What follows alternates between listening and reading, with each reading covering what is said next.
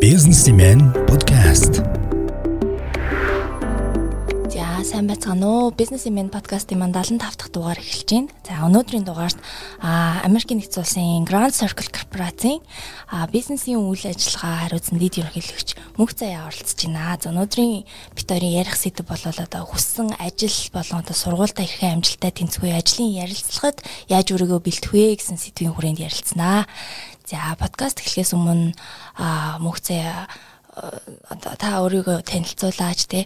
Та бол өмнө ер нь одоо бараг 21 жил ажилласан туршлагатай ер нь ихтэй олон улсын байгууллагуудад гадаадад ажиллаж исэн туршлагатай те.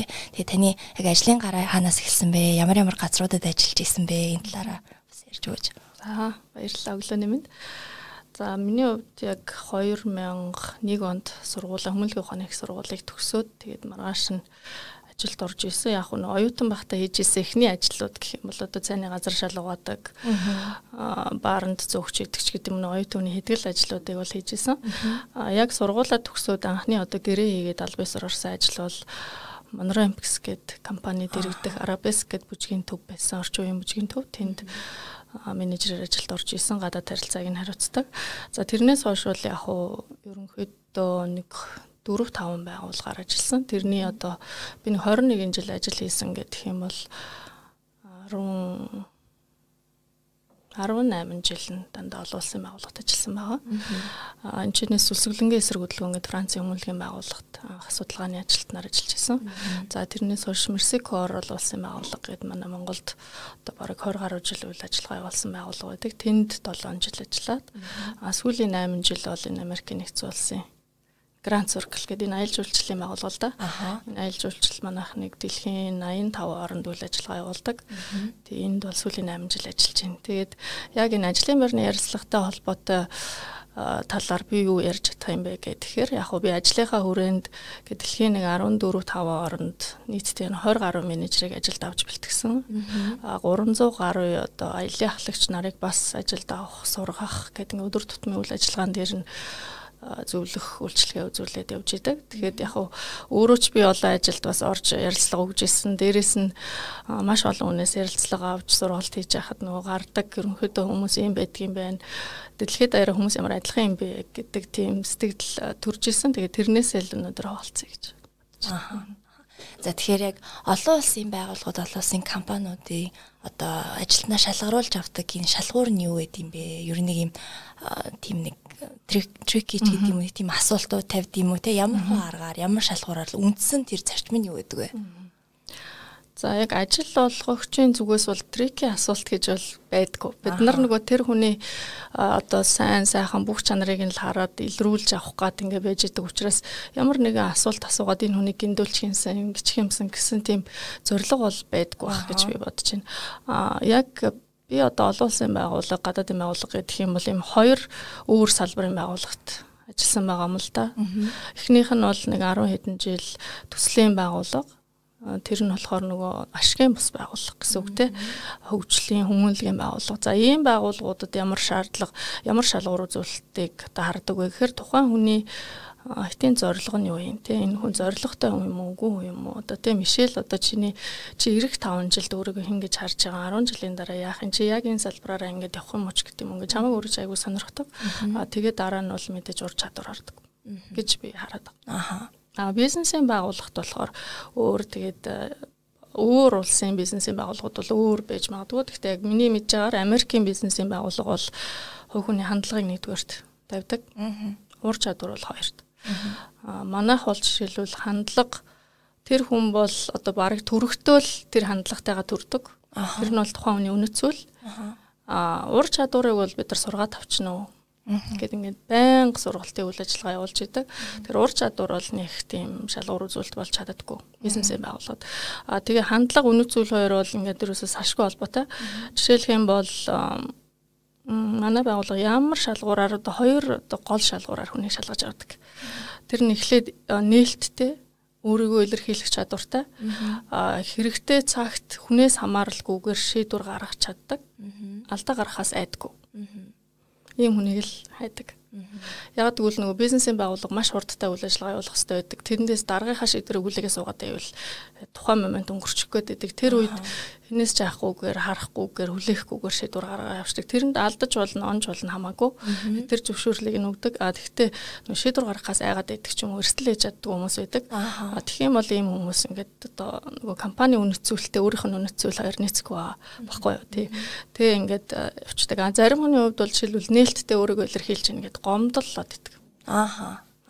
А гомдлохдоо нөгөө одоо хүмүүсийн нийтлэг бодгоор гомдлох биш зүгээр л тайлбар тавиад Одоо жишээлбэл нэг юм тэгчихсэн чинь тэгчлээ гэлээ. Тэр нь айгуу тийм зөв шалтгаан юм шиг харагдаад идэг боловч нөгөө шалтгаан тоочод ажил хийхгүй хүн юм байна да гэсэн нэг тийм хандлага илэрчдэг. Тэгэхээр тэр нь бас л нөгөө нэг компани үнэт зүйлэхгүй юу. Манайд бол шалтгаан тоочдог хүн хэрэггүй зөвхөн шийдэл санал болгодог хүн хэрэгтэй.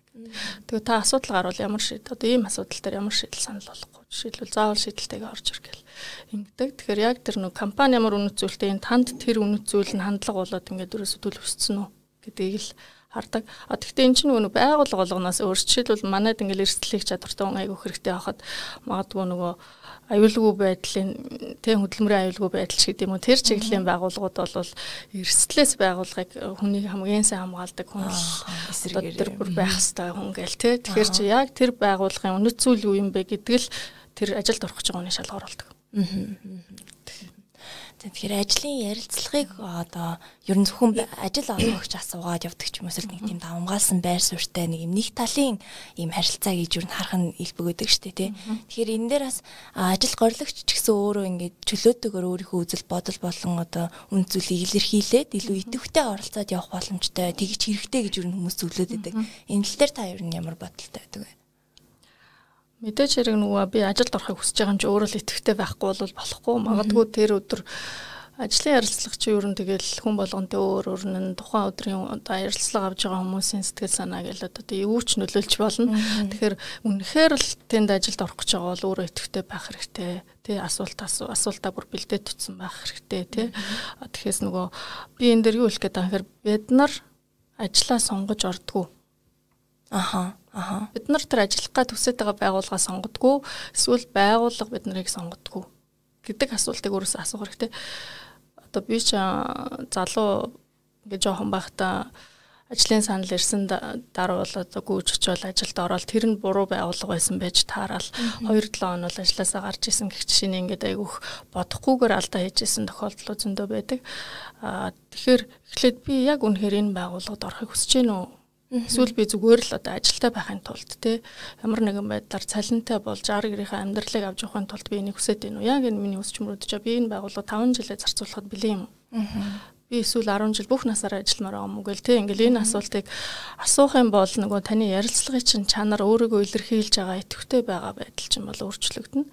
Монголчууд бол яг бид нар уламжлалаараа нөгөө ажил хүнийг голдог болохоос хүн ажлыг голдгоо гэл тэгдэж штэ. Гэтэл бол орчин үеийн хандлага бол э, олж байгаа хэлбэр биш. Тэгтээ би яг өөртөө тохирсон ажлыг олж орох хэрэгтэй байгаа тоххой.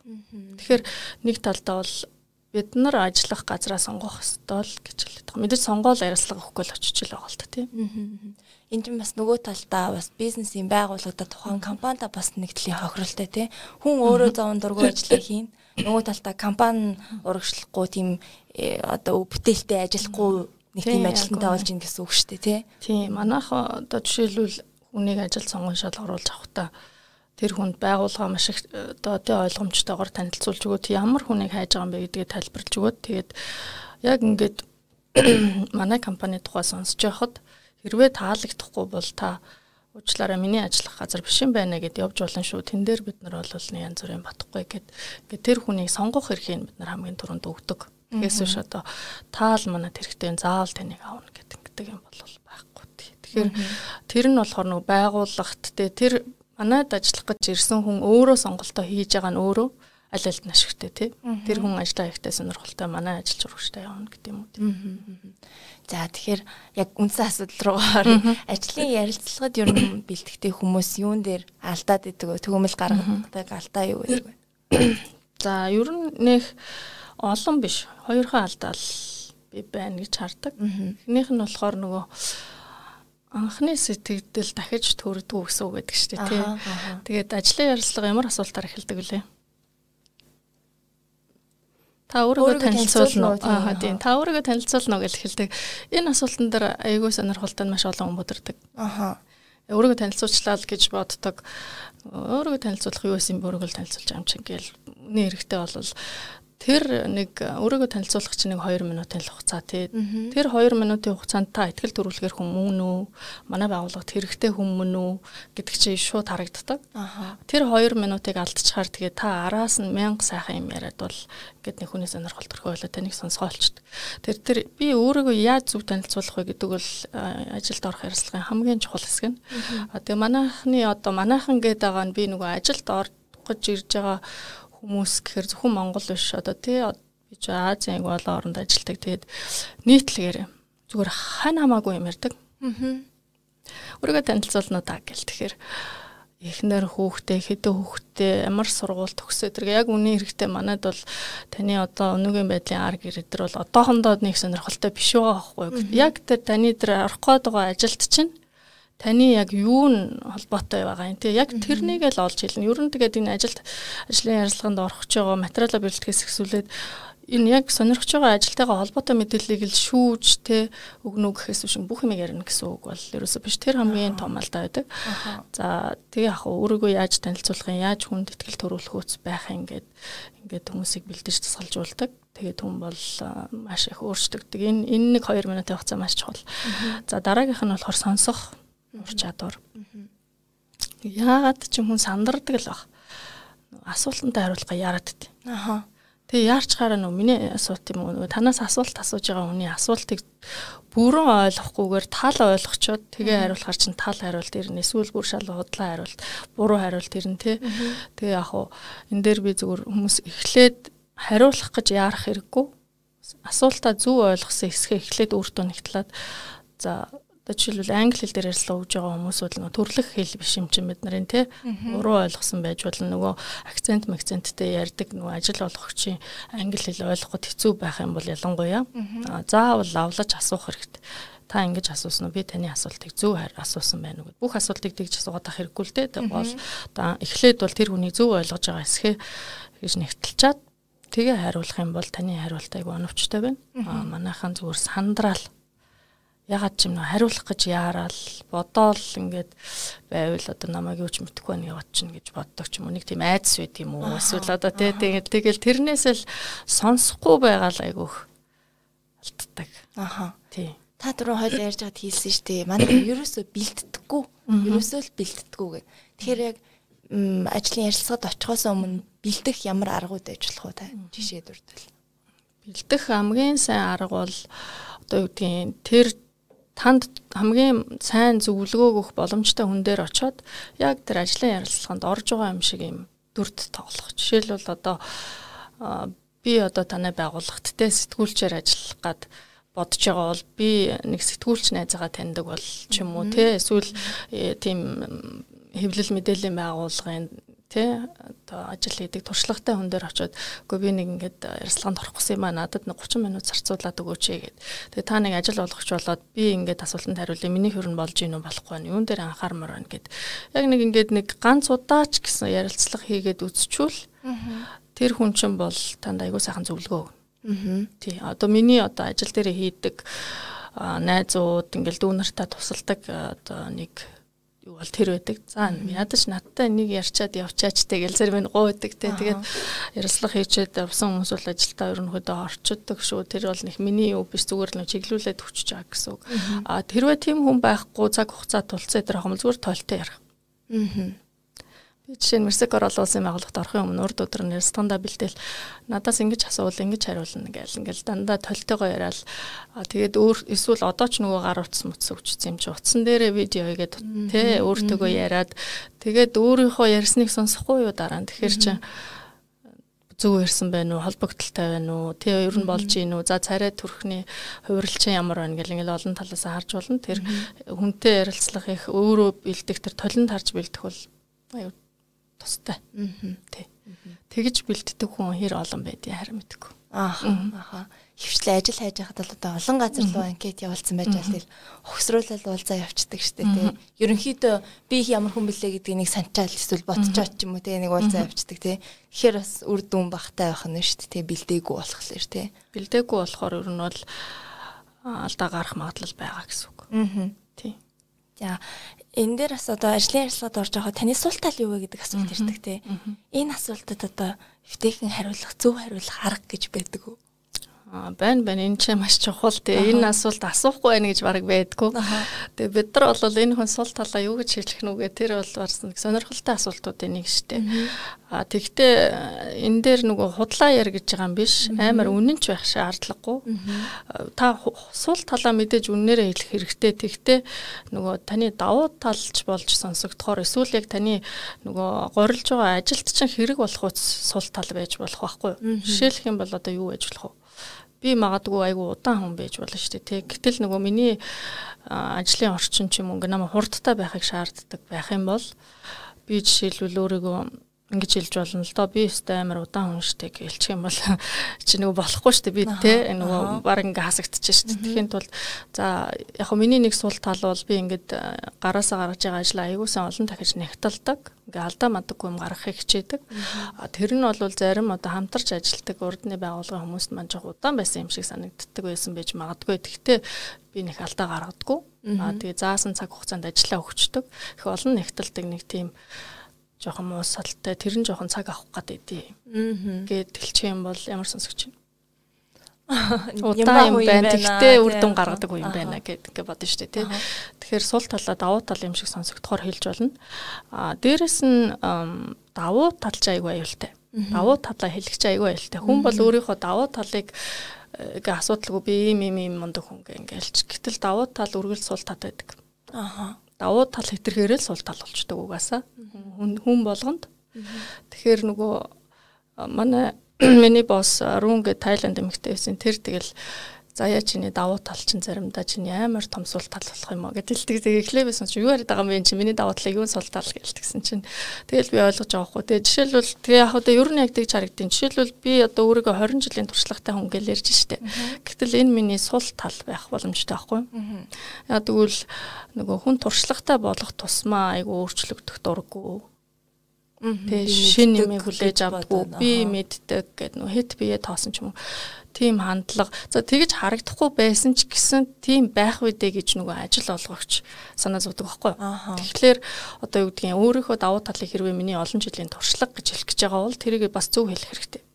За би 20 жилийн туршлагатай 20 жилийнхаа хугацаанд би 3 байгууллагад ажилласан. Тэгээд яг уу Тэ ингээд би үргэлж өөрийгөө хөгжүүлж ингээд шин юмнаас суралцаж байх ингээд сонирхолтой. Тэгээд ингээд одоо сүүлийн үед дандаа залуу хүмүүс ингээд одоо жишээлбэл үүдгийг миний удирдлаганд байсан. Тэгээ би тэдрээс одоо тий Z generation-с жишээлбэл айгүй хөм сурдаг. Тэдэртэй яаж ажиллавал болд юм бэ энэ төр тий бас их сонирхолтой. Ер нь бол би ингээ өөрчлөлтөнд дуртай муртай гэдэг ингээ тэр туршлагатайгаа ингээд нийлүүлээд хэлэхгүй болол оо би 20 жилийн туршлагатай энэ салбараа би өстой сайн мэддэг. Би бол эксперт болсон гэж хэлчих юм бол за энэ нөхөрч яг өөрийнхөө орол юм байна. Тэг хүний үг сонсохгүй гэл ингэж бодох магадaltaй.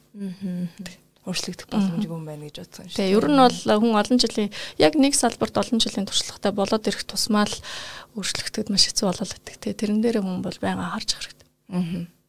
За, цалингийн асуудал. Цалингийн асуулт гэдэг. Цалингаа асуухаас ерөнхийдөө ажил гарч байгаа хүмүүс ихэнхдээ жоохон царгалдаг шүү дээ. Гэтэ мэдмээр идэг тий. Тэнгүүт энийг яаж втэхээ асуу бас энэс өмнө бас урьдчилан судлах мэддэг боломжтой юу тий. Тэр талаар бас судлах хэрэгтэй байх тий. Ер нь бол энэ нөгөө түрүүнд хэлсэн шүү дээ ажлаа хүн өөрөө сонгох хэрэгтэй, байгууллага сонгох хэрэгтэй гэдэг. Тэгэхээр зохио хэмжээний судалгааны тэгтэл нөгөө байгууллагын өгдөг цалинч гэдэг юм уу тэрийг олж мэдхэд нөгөө яг дотор нь ажилладаг хүнтэй л биш бол хэцүү. Олж мэдхэд бол хэцүү. А ялангуяа гадны байгууллагад ажиллахыг хүсэж байгаа тийм хүмүүс бол энэ цалингийн асуудал төр чөлөөтэй асууж болно. Гэхдээ нөгөө миний ирж байгаа шалтгаан бол туйлын шалтгаан цалин биш ээ те гэдгийг ойлгуулахгүй бол одоо цалин л харсан мөнгө л утсан юм байна гэдэг хандлага юутай ойлголтыг өгчөж болохгүй.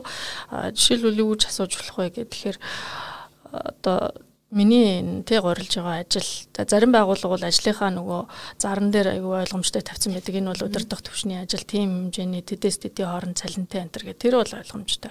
А тийм байхгүй бол миний ажил ямар төвшний юм те танай ингээд тэ дундаж цалин ер нь ямар байдгийг би зүгээр сонирхож байгаа. А дээрэс нь ажил ингээд гүйцэтгэлээ танах яаж үнэлдгийг, гүйцэтгэл нь сайн байвал ингээд цалингаа нэмдэг юм уу, урамшууллын систем нь ямар байдгийг бэ гэдэг ингээд. Тэрийг асуухад буруу юм ерөөсөө байхгүй шүү. Хүн чинь чинь тийм эсдэг хүн амьдралынхаа 3-ны 1-ийг ажил дээрээ зарцуулдаг тий. Бараг 50% нь л битэрч ажил дээрээ байж байгаа учраас тэрийг мэдлээ гэд мэдэх гэлээ гэж таныг айгу хачнаар ойлгодог хүн нэг ч байхгүй. Тэгэхээр зүгээр тэрийг заавал асуух хэрэгтэй бараг Аа тэгээд зарим хүн бол за би ийм л цалин аавна. Тэр бол хүний нөгөө тууршлага, өөртөө ихтэй байдал энтрээс хамаарна л да. Тэгтээ за би одоо ийм ийм ажил хийж исэн. Миний өмнөх цалин бол нэг иймэрхүү ус. Угаасаа л энэ асуултыг асуудаг. Та урд нь ямар цалин авч исэн гэл.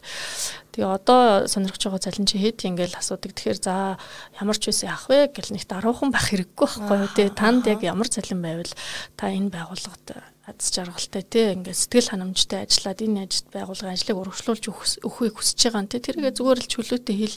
Тэр нөгөө өөрийгөө үнэлэхгүй бол бидрээ хүн үнэлдэггүй байхгүй тий Тэгэхээр тэр цалингийн асуудал.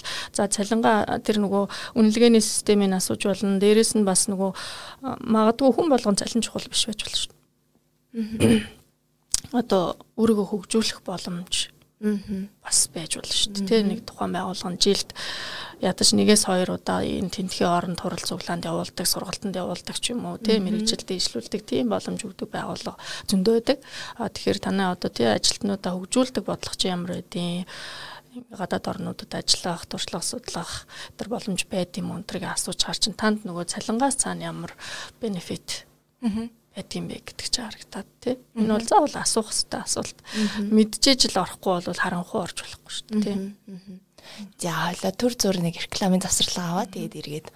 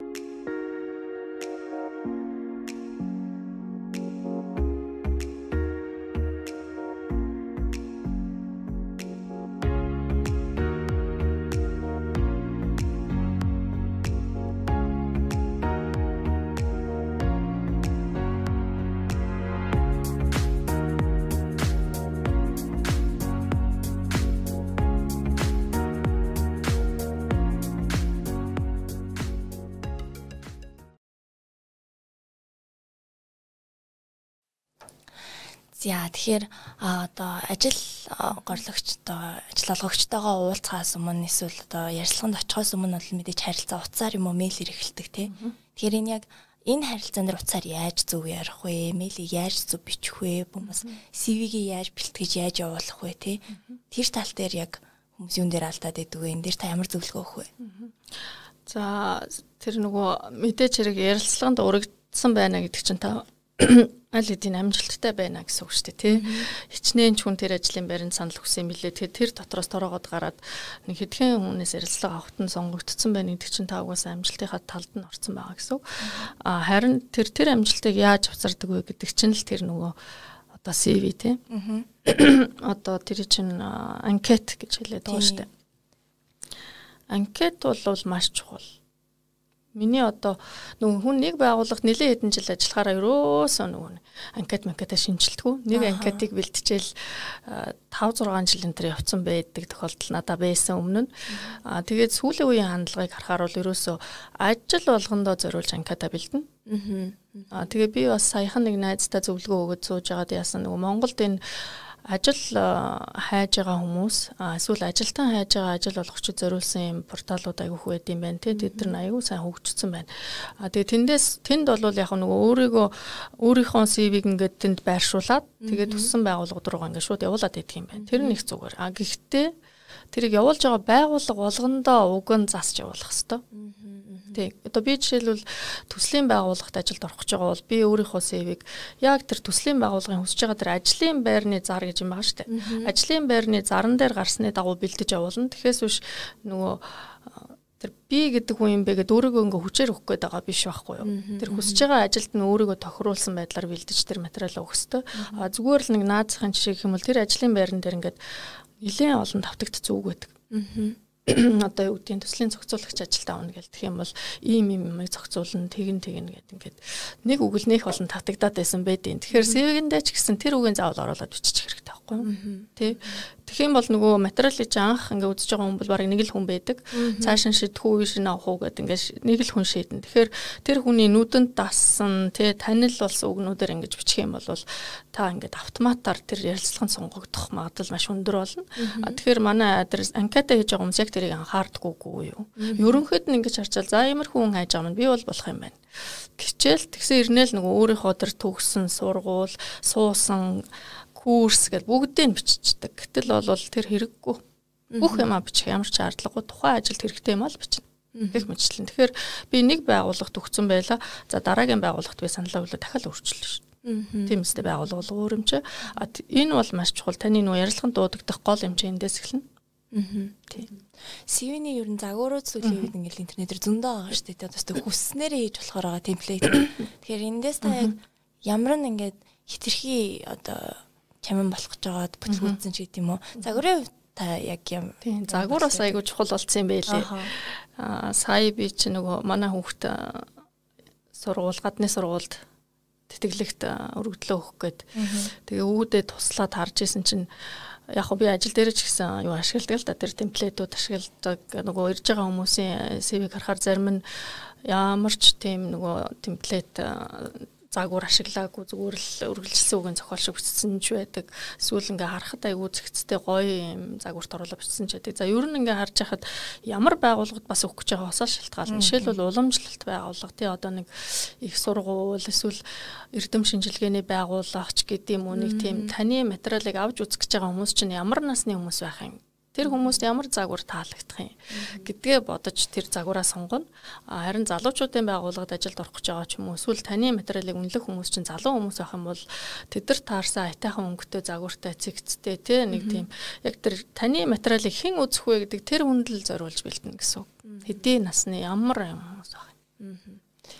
Яа За ажил горилогч талаас бол ийм ийм асуудлууд байна. За ажил олгогч талаас одоо та бас ажил дээрээ ажлын сонгон шалгаруулалтанд байнга оролцдог гэж ярьж байсан. Тэгэхээр ингээд танай байгууллагын хувьд одоо яг яаж сонгон шалгаруулдаг вэ? Ямар ямар сорилуудыг тавьж хүмүүсийг яаж сорж ингэж одоо зан чанарыг нэг юм давуу талуудыг нь олж мэддэг вэ? Ямар аргууд ашигладаг вэ?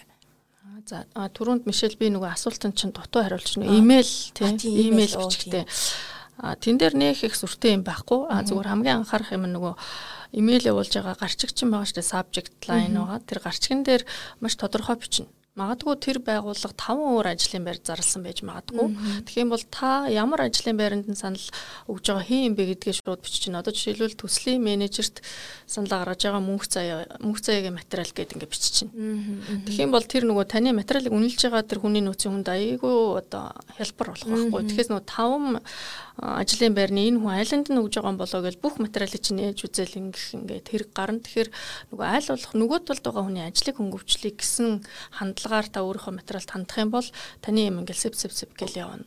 Бол тийм. Тэр тодорхой байх. Нөгөө хүний ажлыг хөнгөвчлөх гэдэг хоёр юм л хэрэгтэй. Тэгэхгүй бол юу нь мэддэхгүй барыг сайн ууч байхгүй мэлээ болчдөг. Баяртайч байхгүй мэлээ болчдөг манайхаа.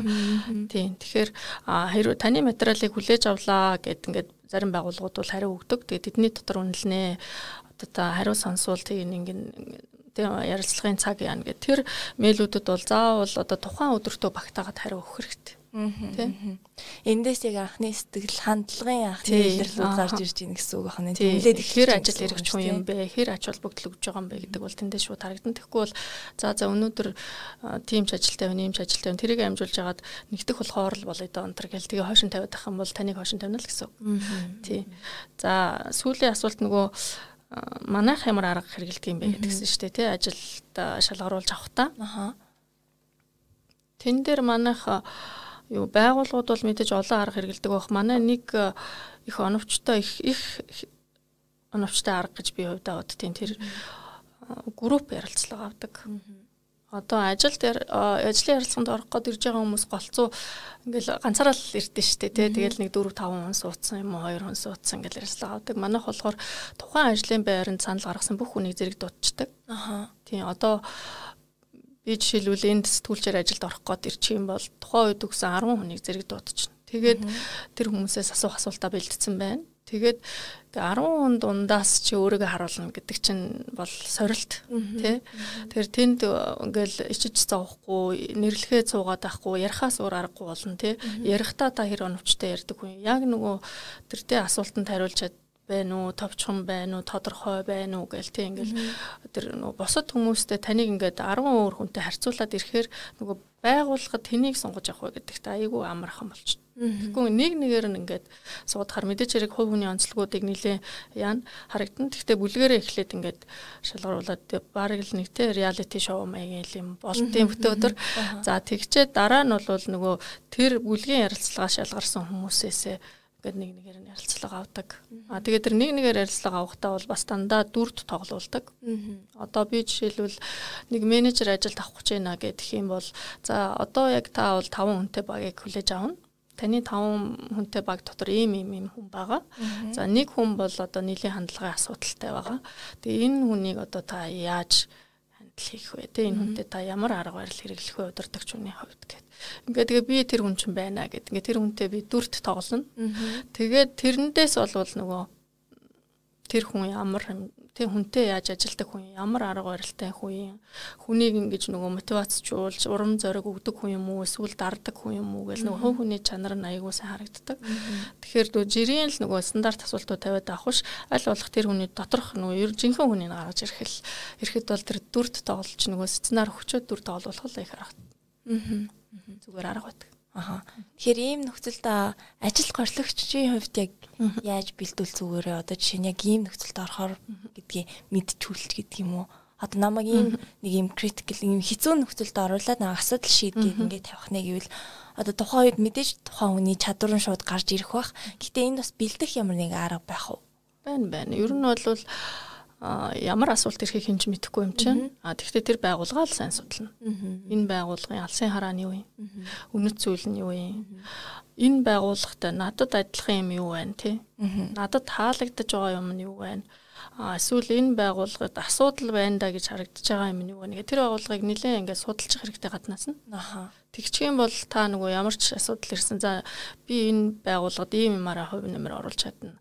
А эсвэл танад ийм асуудал байгаа юм байлээ. Тэр чинь ингэж хийдэх надад те юу байна ч гэдэг юм. Ингээ өөрийгөө илэрхийлэх байдал чинь илүү өөр болж ирнэ. Ер нь байгууллагын судалгааг маш сайн. Судалгааг хийхдээ бид нар яаж хийдэг вэ гэхээр вебсайт руу н ороод ингээл хальт орчдөг. За ямар бүтээгдэхүүн байд юм бол ямар аялал байд юм болж гэдэг юм уу. Ингээд бүтээгдэхүүн тэр нэг юм өнгөц юм харагддаг. Гэтэл бол ингээ яг гадны байгууллагад бүр ингээд Америкт ч юм уу хаана ч очиод ажиллаж бол тэр байгууллагын алсын хараа үнэт зүйлийг нь л харах хэрэгтэй. Тинчэнээс би энэ байгууллага тохирох юм уу? Миний үнэт зүйл энэ байгууллагынхтай нийцж байна уу? Тэг үнэт зүйл нийлцэхгүй бол явдаггүй угаас. Тийм. За би магадгүй ямар нэг юм асуугаагүй орхисон байж магадгүй таньдас яг ажил сургуульд ч юм уу одоо ингээд тэнцгээд ингээд тэнцэж чадахгүй байгаа юм хүмүүст өгөх зөвлөгөө яг хэлхийг хүсдэг өөр юу вэ? За би нэг гаргаж исэн алдаанаасаа хэлж үгэй гэж бодож байна тий одоо залуу хүмүүс бол анханасаа ажиллаа зөв сонгож орох хэрэгтэй гэдэг тал дээр би нөгөө Францын хүмүүлийн байгууллагт ажиллаж байгаад гарсан шалтгаан бол хэдийгээр сайхан байгууллага тий гоё соёлтой олон сайхан хамт олонтой тийм байгууллага байсан боловч тэр байгууллагад өсөж хөгжих боломж муу байсан. Аа А яг тэр үед бол миний нөгөө ингээ алсыг харсан мөрөөдөл маань ихэлсэн. Тэр нь тэр байгууллагын надад хамгийн өгсөн том бэлэг нь баггүй юу. Би ямар гоё юм бэ ингээл Францаас хүмүүс ирэл ажилтдаг. Тэгэл би тэр хүмүүсийн орчуулагчаар нь яваал ингээл ингэдэг ч гэдэм үү. Тэгэл би гадаадд тий ингээл энэ яг энэ гадны мэрэгжилтэн шиг өшөө оронд очиж ажиллах юмсан ингэж болдсон байж штэ гэдэг тийм юм надад анх төрсөн. Тэгээ тэр бол миний мөрөөдөл болсон байсан. А гэтэл яг тэр байгууллагатай байгаа л ах юм бол тэр мөрөөдөл хизээ ирэх нь тодорхойгүй айгүй удаан процесстэй. Тийм нэг нь бахиж твших хөгжих боломж маш тийм удаан. Байнгүй л байгаа гэхдээ удаан тийм байгууллага бас.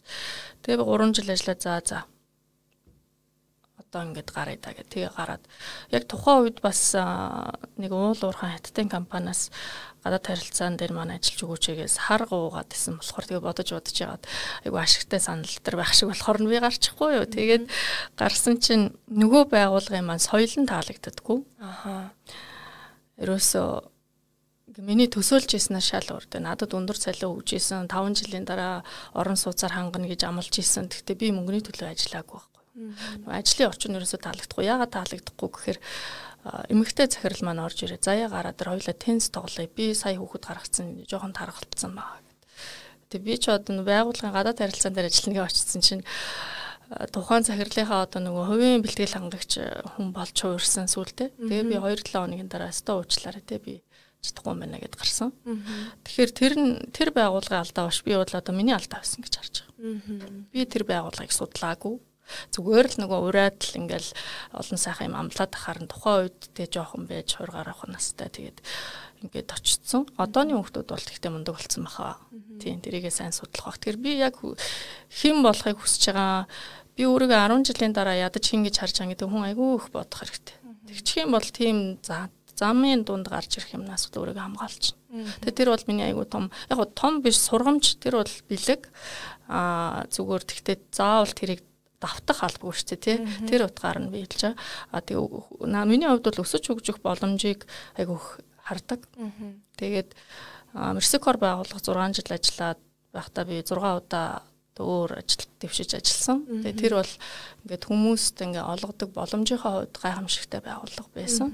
Тэгээ яг хуу тухайн төвшөндөө хүрсэн тэгэл өшөө тийш явах хэрэгтэй болсон. Тэгээд би энэ тухайн үед энэ ажлын санал ирээд л тэгэл би явсан. Тэгээд энд ч гэсэн 8 жил ажиллаж ийн тэгээд 5 удаа өөр ажил дээр шилжиж ажилласан байгаа. Тэгэхээр нөгөө залуу хүний хувьд бол ингээд хөгжиж дэвших тийм боломжийг л тийм байгууллага энэ мөн үү биш үү гэдэг айгуу сайн харах хэрэгтэй л гэж би зөвлөх гэсэн. Тэгэхгүй бол хүн нэг ажлаа олон жил хийхээр зэвэрдэг, хөгждөггүй тий. Тэгэхээр яг тийм хүнээ хөгжүүлдэг соёлтой байгууллага мөн үү биш үү гэдгийг л аягүй сайн судлаарай гэж зэгмээр. За баярлаа. Тэ зөвлөгөөнөөс хуваалцсан, туршлагаасаа хуваалцсан танд баярлалаа. Таны ажилд амжилт хүсье. Баярлалаа. За баярлалаа. За та бүхэн манай Business Women podcast-ыг Business Women-ийн вебсайт болон манай YouTube дээрх Business Women channel, мөн Apple болон Google-ийн podcast application, мөн M+ application-с манай podcast-ыг хүлээн авах сонсох боломжтой шүү. За баярлалаа. Баярлалаа.